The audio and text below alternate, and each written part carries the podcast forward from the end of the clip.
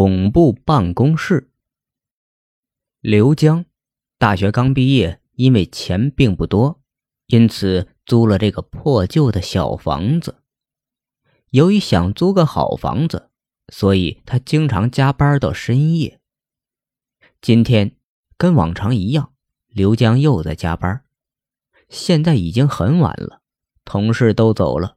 刘江工作完，看了看表，已经十二点半了。于是他就加快步伐回家。夜晚的办公楼更加阴森，已经到了大门口，刘江却感到肚子不舒服。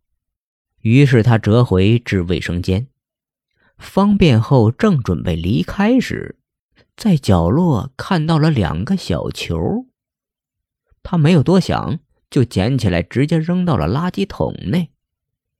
回到大厅后，借着外面的月光。他看见了一个穿着白色连衣裙的女人，他心想，应该是哪个同事恶作剧吧。于是他上前问道：“哎，你在这儿做什么呢？”那个女人缓缓地转过头，刘江吓了一跳，那是一张惨白的脸，空洞的眼眶下不断溢出鲜血。刘江吓得拔腿就跑。一直跑到休息室，他把手机放到桌子上，用来照明。刚想回头，突然一双干枯惨白的手勒住了他的脖子。刘江拼命挣扎，想要拿手机报警，但是挣扎是徒劳的。那女人悠悠地说：“我的眼睛在哪里？”刘江这才想起来。